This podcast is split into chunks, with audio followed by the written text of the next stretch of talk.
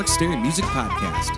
This podcast is an audio journal of my guests and I's adventures throughout the live and local music biz. Fun conversations, cool tunes, and good times will be had. My name is Mark Stary, and I'm a 15 plus year veteran of the Twin Cities, Minnesota metro music scene. Check me out at Mark Stary, that's S T A R Y, music.net. Also on Facebook, Twitter, and Instagram. All of my original music is available for download on iTunes, CD Baby, etc. This podcast drops every Tuesday, if not before, on iTunes, SoundCloud, and most other places podcasts are available. If you enjoy it, please subscribe on iTunes. It's totally free and guarantees you'll never miss an episode. If you've got an extra buck or two lying around and would like to be a patron of this podcast, please visit patreon.com forward slash Mark Stary Music Podcast.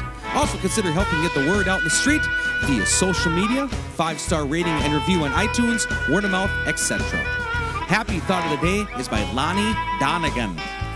I always thought I was singing American folk music.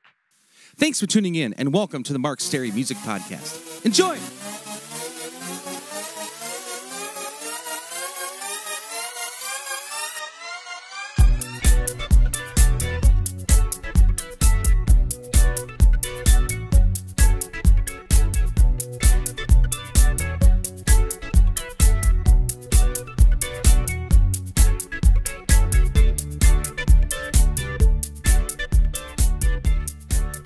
Welcome back to the Mark Stary Music Podcast, episode 77.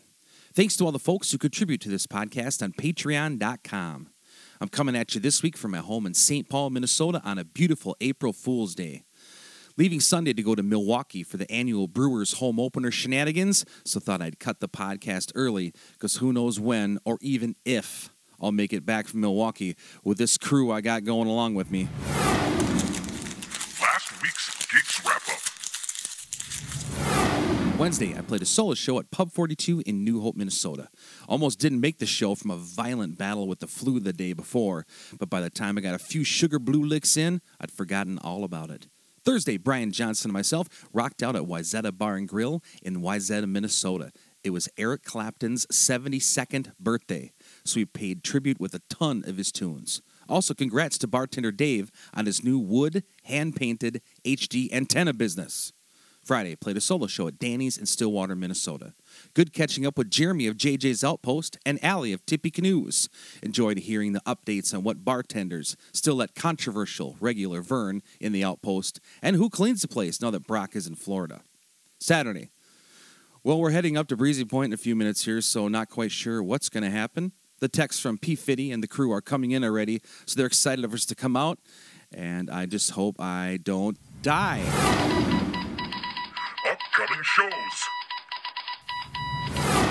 Wednesday, April 5th, 2017, I'll be playing a solo show at Pub 42 in New Hope, Minnesota from 8 to 10 p.m.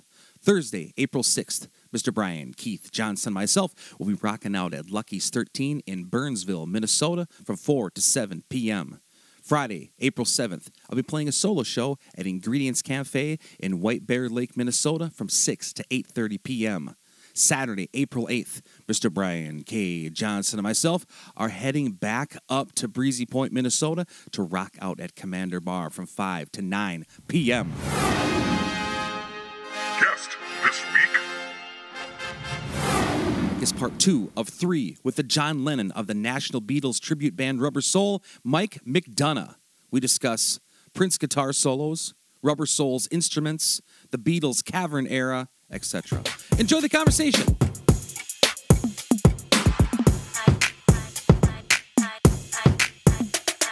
Mr. Mike McDonough, welcome back to the Mark Stary Music Podcast, part two here with Mike. Now s- came back again. we're still here in Mike's beautiful home in Afton, Minnesota, checking out Hard Day's Night, the movie, and I Love Her in the background. And we were just talking about how influential the Beatles were on so many of our favorite guitar players. And we were talking about Eric Clapton, like a lot of people nowadays. You who's that? Joe Bonamassa, you were saying? oh yeah, so many fantastic guitar players nowadays. Credit uh, the '60s guitar players. Um, it's just amazing. Like Clap, how much influences Clapton and Harrison had on on guitar players. Our our young strapping George and Rubber Soul Johnny. He's he's got so many amazing influences. Jimmy Page from Zeppelin and all that, but, but he's he's just swears George Harrison is he's sweating and living George Harrison is it's like his favorite thing, you know. So What's kind of weird, I'm just kind of thinking about this right now, but George Harrison has, for such a young kid when he tracked this stuff, one of my favorite guitar tones ever on his lead on his lead guitar. It just it's brutal. It's like really sticks out there. It's really distorted. It's like um I'm trying to even think of which song I'm thinking of where he just just shreds it up. I think he's a great lead guitar player. Oh, my guitar gently weeps is.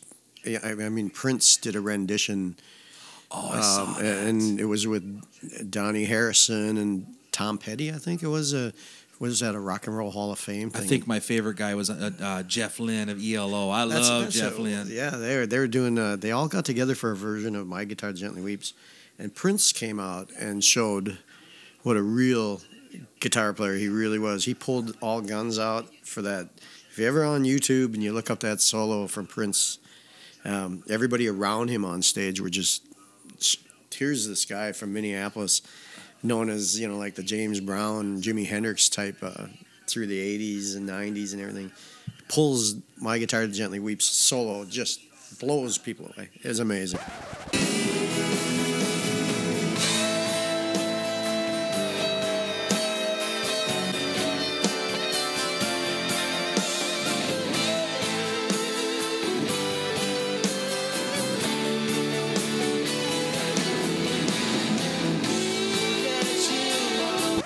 It was jaw dropping, and I did Yeah. not realize that. I've heard the quotes about Prince, like from they said Clapton said he was one of the best ever, or something like that, and that's like I didn't really know that or whatever until I saw that. I was like, yeah, man, this guy is.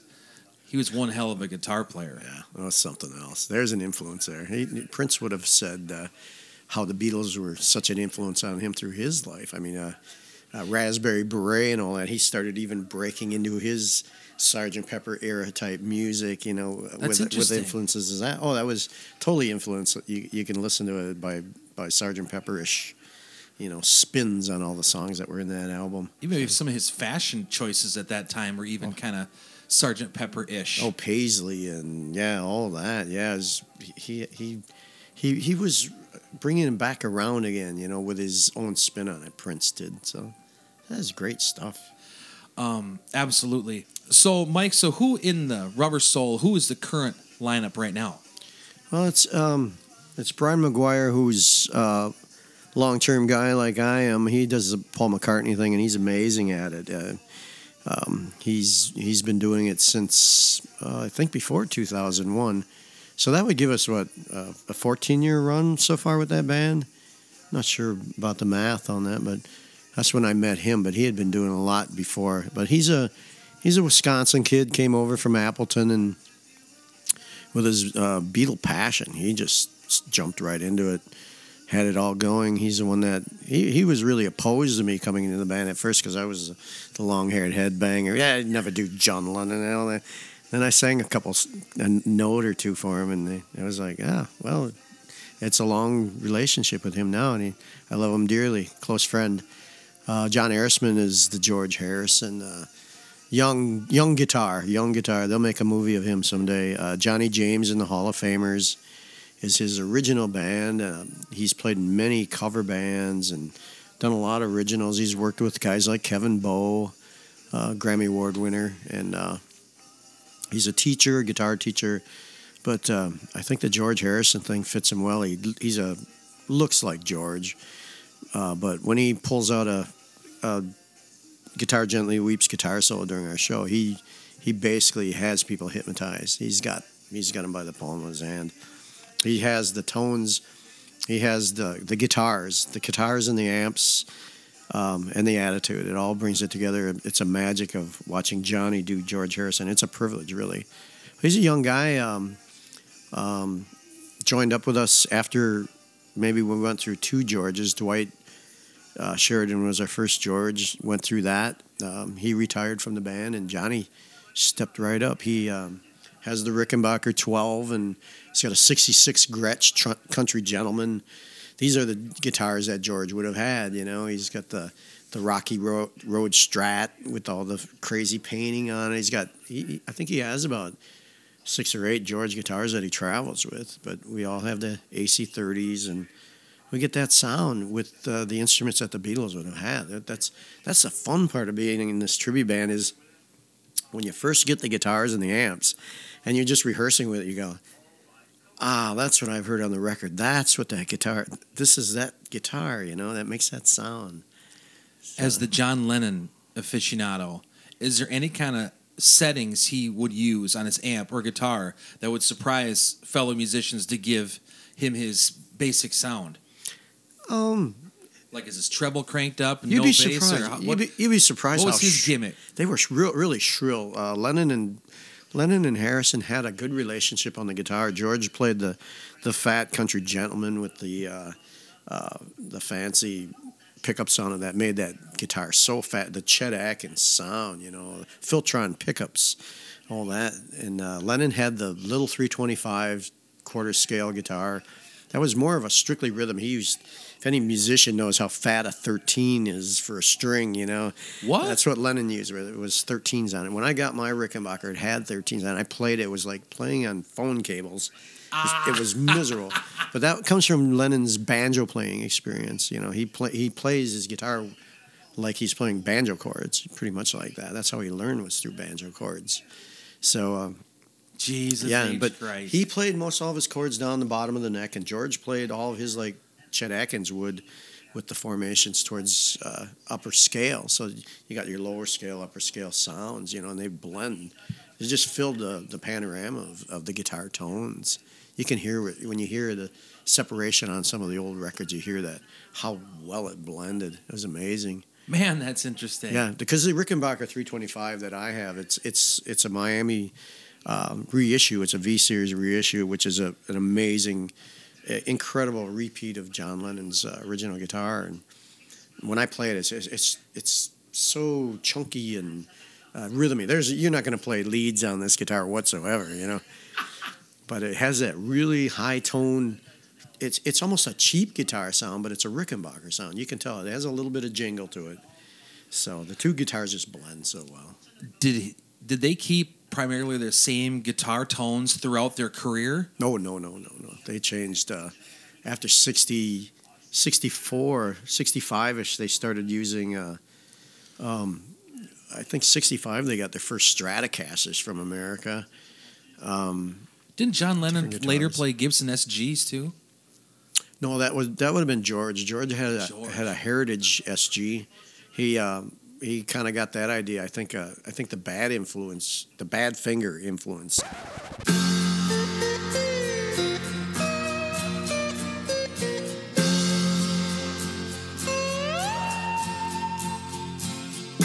I remember finding out about you.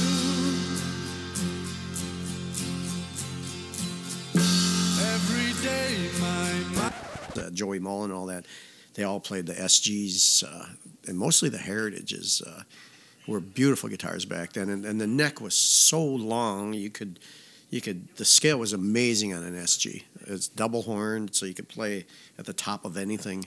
But the SG there was uh, George played uh, paperback writer and Yeah. all that on, on the SG. Yeah, we So have one. We have one in the band. oh yeah, we got a heritage uh, SG heritage classes. Johnny Johnny plays all the George songs with all the right songs. Wow. Les Paul, he's got Les Paul, the the SG, uh, the the uh, Gretsch, the Rick, um, the Fender Strat. We, we just bring an arsenal when we go out to a show. We get the newspaper press. They come out and take pictures of just our setup. It's amazing. It's pretty cool. So you're telling me that Rubber Soul, it's an amazing amount of preparation, Oh. amazing amount of rehearsal and setup to get things. You're trying to be as authentic as possible. Oh yeah, yeah. It's it's that's our that's our claim to fame is is you know uh, we're we're not always such a great lookalike. I mean, I'm not a I'm not a I'm not a John Lennon lookalike by any means, but I I've had people tell me they shut their eyes and they hear John Lennon's voice or they hear those guitars or uh, the acoustic guitars we have. Uh, J160s, Gibson J160s. Uh, it's an acoustic guitar with a little little uh, pickup on it but that sound, um, that's a funny story. Quickly, Yeah, absolutely. uh, every time we do uh, "I Feel Fine," there's a there's a, a one note, an A, and a bass note, and uh, one note on on the Rickenbacker get twelve string that messes for all that song to start it out. But the J160 vibrates. He he puts it up against the amp. And It goes boom.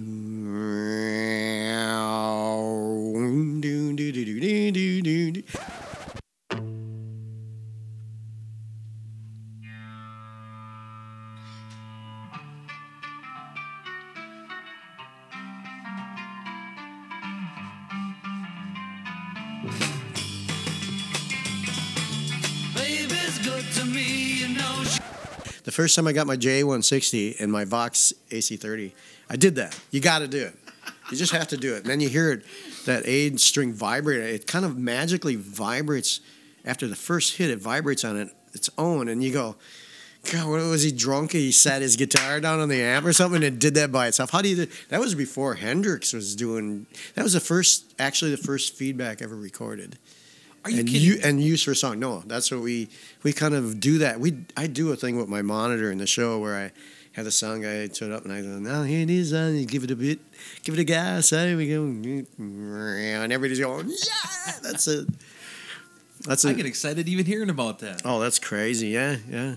So when you are dressed up, you have the the Beatles garb on, you're playing the instruments in their precise, you know, how they were set up, how they were hot rodded, as my buddy uh, uh, Brian Naughton would say. Do you kind of feel like John Lennon channeling through you? Or are you playing this role of him on stage, or how does that feel like? There's there's no doubt about it. You're, you're holding the guitar that's structured like he would have actually had, and the amps are set like they would have had, and uh, the band, the, the the mates around you are just you know they're all in the same mindset as you, is, and it's like. The, the, you know, we'll be playing outdoor concerts, and I'll just look at the sky and go, you know, I'll, I'll thank Johnny in front of the crowd. We do like Nowhere Man, and when you do three part harmonies coming out of Nowhere Man, you either dead on or dead off.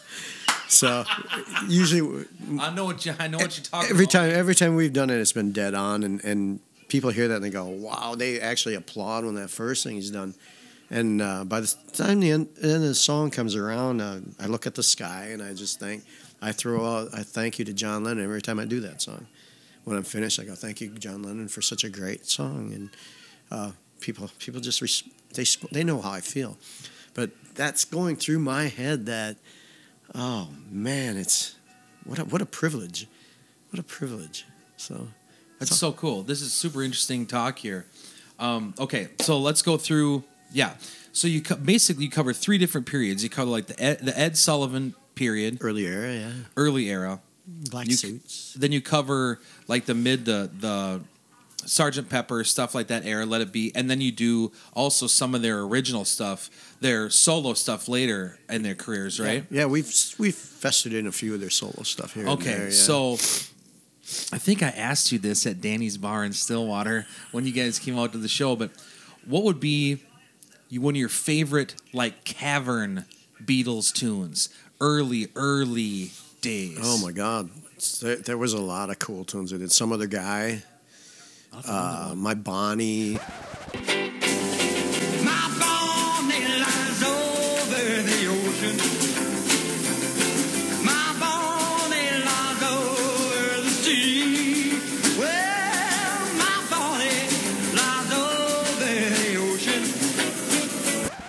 That's my favorite. My Bonnie lies over the ocean. Um, yeah, yeah. Was that a skiffle song? Who was their influence? What was the guy they wanted Oh, to be? Lonnie Donegan, Lonnie Donegan. and uh, oh my God, uh, they were they were just amazed by early rock and roll guys that were going through Liverpool that they'd see. You know, Wouldn't that they- have been cool to see them at the, that, that cavern drinking a probably a warm beer, watching that? Yeah, yeah, yeah. After their show, you know, they'd just go up the block and hang out with like the Rolling Stones and having a having a beer with with the you know they were they were a real close knit bunch of musicians back in Liverpool and, and early uh, early London days. You know, it's 62, 63.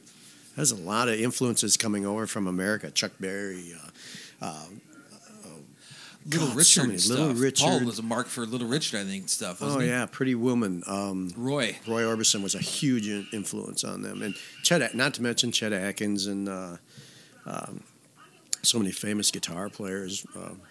Ringo was in a, a band called Rory Rory Storm and the Hurricanes, and they were doing the, the pop stuff and all that. And then Ringo, you know, he, he just wanted to be a hairstylist till he met the Beatles, and all I of a sudden he's, he brings his influence to the Beatles from uh, his side of side of London, and and um, they, yeah, when they meshed, that was that was crazy. The whole music scene back then in '63 was something you'd die to be a fly on the wall for. Oh, it's crazy. We treasure those uh, bootleg albums, live at the Cavern Club, and all these Beatle bootlegs. People give us tons of CDs. Oh, you have you heard this bootleg? Is this, nobody's ever heard these off the wall things before. You know, you sometimes wish people would have had a cell phone or something like that to videotape that or take pictures, but I almost kind of prefer it as it is, leaving it kind of like that Paul Bunyan folklore-ish. Right. Like I think the imagination, the mind, the theater, the mind version Right. of what that would have been like. Right. I just want to leave it at that. Yeah, it's it's a difference between reading a book and watching a movie. You know, you, you, sometimes the book and the movie don't mesh up, but you always think the book has the.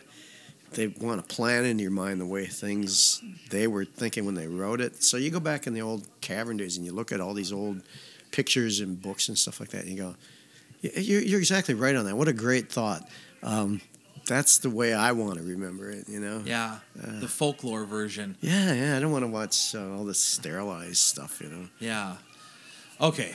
So moving on, Ed Sullivan years. What's your top? Fa- what's your favorite Beatles songs that you, maybe you guys play or don't play in the Ed Sullivan years? Oh, top song that we play or Or don't. Or whatever. Oh God, well we do so and I'm gonna think of my answer as I ask you these questions. Wow, we, we got so many. There's so many hits back then. It's it's so hard to pick one out. I guess uh, I should have known better is one of my favorites.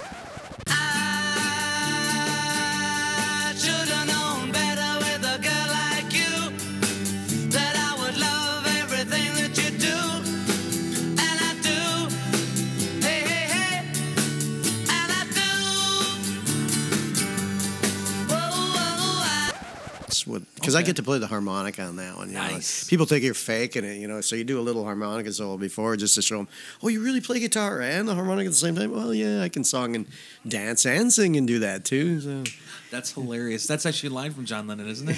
yeah, a bit. Yeah. Um, I think mine is "I'll Follow the Sun." Oh, great song. Yeah. Oh, so many B sides. That you know, That's a B-side Mr. shit, Moonlight. yeah. Mr. Moonlight. Come on, that's that, there's a kind of a Latin percussion type song where Lennon sings like to the top of his range. You know, Mr. Moonlight. Oh, You know, that very just starting into that is amazing.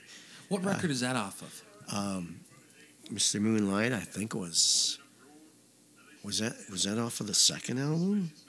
I think it was the second or third album. God, I'm I'm almost, I'm embarrassed that I, I don't know. I've I've got so many of their albums. I know there is so many of their records. I think "I'll. Follow the Sun" is the one with their four faces on it, like they kind of white ghost face. yeah, The yeah. cover. I'm not sure that's "Meet the Beatles" or something like I that. I think I think you're right. Yeah, that's Meet the Beatles. Yeah, Okay, how got- about one that you perform that's your favorite in that era, the Ed Sullivan era? That would be that would be uh, um, well, short of Twist and Shout. Twist and Shout they didn't write, but oh my God, that's such a crowd pleaser. Oh, you know, dude, Lennon recorded killer. that. He did that in like one take in the studio with his shirt off. You know, he, sh- he shredded at the very end of that. Yeah, according to Brian, he said that was that was done with no shirt and shredded that song, and he was done, done, done. So. uh, You can't but- be doing take after take of that shit though. After hearing that one, Oh no no no no no! I I tell those guys you you, you got to make that one the last one of the night. So yeah, you don't kick off the set with that. no, but uh, um, if I fell is a great song, great love song. I mean, yeah, you just sing that. That's that's just amazing the way people relate to that one. So many, uh, like I said, how, how do you pick one, Mark? Really? Gee, oh, you can't. It Yeah. just this is just fun BS and thinking through it, you know. Um, so let's see. Now you're taking on your the Sergeant Pepper years, Let Yeah. It Be years. Uh, what would be some highlights of yours in that era? Oh gosh, um, Lucy in the Sky. Um,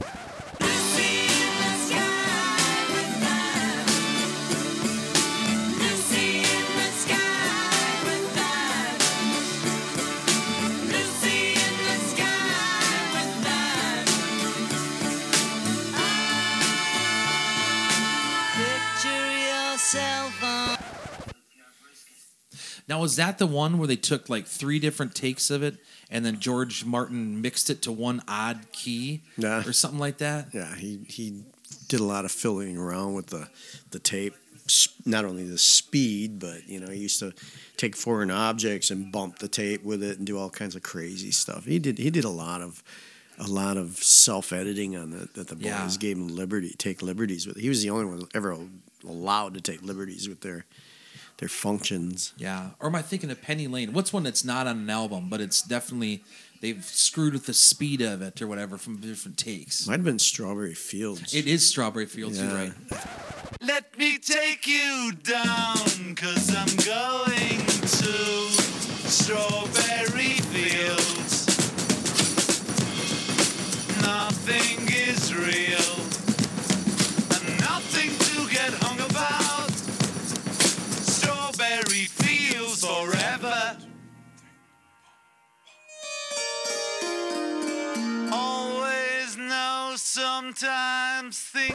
think that's what you're thinking of. Yeah. Interesting. Do you guys cover that song? Uh, we do do it, yeah. We do. We do a lot of that. Pepper stuffed strawberry fields is a great song. We do. Um, oh, what else do we do? In my uh, a day in the life. Oh my god. That's an amazing one. That's a big production for us. That song. That's that's a real crowd pleaser. A lot of heart into that song. It's got one of the best songs ever written. Yeah, it's pretty. Uh, that, that that was a sign of the times. A day in the life. That you know, you know the 67, 68, the Vietnam War. Um, so much politics and, and un, unrest, drugs, sexual, everything's going, you know, going to the haywire level, and and for that, that for the, that album was probably still to this day is like on the top list of albums ever. You know, Sergeant Pepper's got to be right if it's not the top one, it's top one or two. Yeah. People still look at that and they still listen. As a who listens to concept albums anymore, Mark? You know, I just bought a Frank Sinatra concept album, so I guess I do. No, that's awesome. But I mean, bands don't really think in concepts anymore. Um, not like they did back then. You know. No, we're worried about getting on iTunes and getting a paycheck and making, sure- making Yeah. yeah, No, free drinks. Yeah. Um, have you ever thought of, or maybe you guys do do it, that kind of sad, cold, sad experience when they were on top of Apple Records doing their final live performance? Do you guys ever edit that to your show Um. with the big fur coat he's wearing and Oh, we, we haven't done that yet, but we do have the gear to do. it. We have the the Fender amps and we have the the guitars and and we have that whole uh, gear up. We could do that. We'd like to we'd like to get that partly that, but when it comes for 50 years, that's coming soon. You know, like what is it? This is 2017 now. It's the 50 years for the Pepper thing. We're kind of going as the anthology goes. We're kind That of backing the. Pepper thing now as a 50 year, but say 19, 1969 comes around 50 years later, that'd be 2019 or so. We're, we're going to do something like that. We're going to put something together. Wow, It'd be nice to go out downtown Minneapolis and it go on on, top of a building. Oh, absolutely. dude, that's a good gimmick. and that's you know, awesome. screw the cops, screw them all, the corporates. We're going to have everybody in the streets blocked off and everything. We'd love to do that. Yeah. I love that idea. Um, okay, we're flying through this podcast. How about let's talk about what's your favorite one of their solo careers? Um.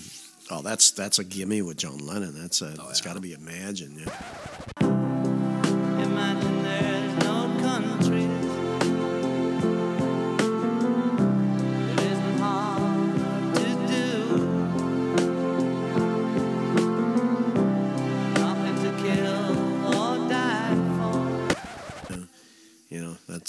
That's iconic a- as song as it ever gets. That was his his uh, coup de grace. It was like the the most amazing song he ever wrote.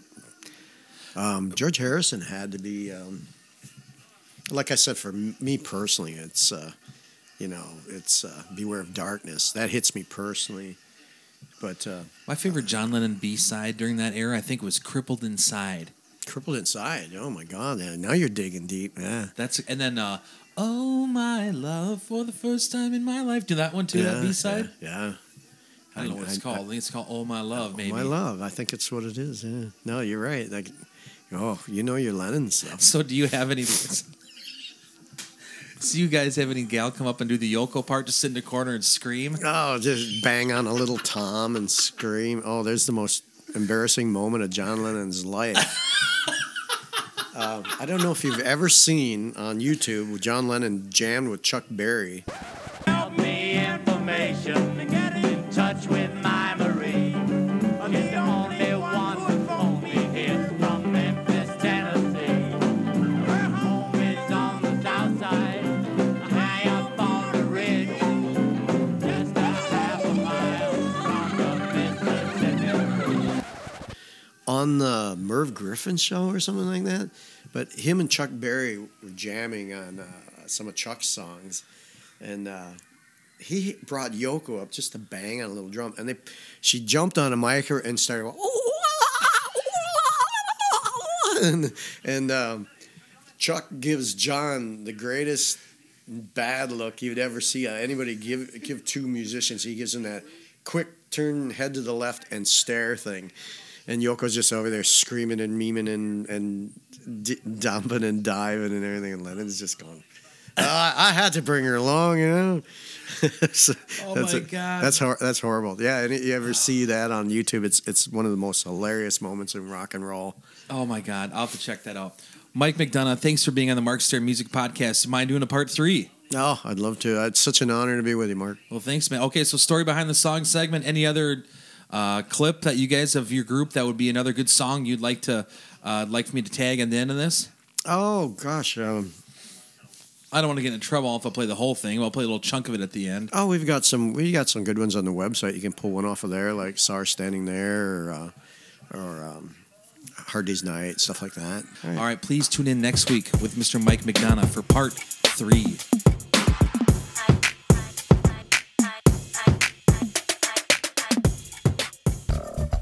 Thanks for tuning in to this week's edition of the Mark Stary Music Podcast. Hope you've enjoyed the program. We'll see you back here for a new podcast about life and times in the live and local music scene each and every Tuesday, if not before, on iTunes, SoundCloud, and most other places podcasts are available. This is a listener supported podcast, so if you'd like to get on board, please visit patreon.com forward slash Mark Stary Music Podcast. If you enjoyed some of the musical edits on the show, please head on over to your local record store or do some digging on iTunes and load up on some new songs. Also, if you get a chance, please go check out some live music somewhere. It could be a great and worthwhile experience. Life is short, go have some fun. Till next time. Three, four.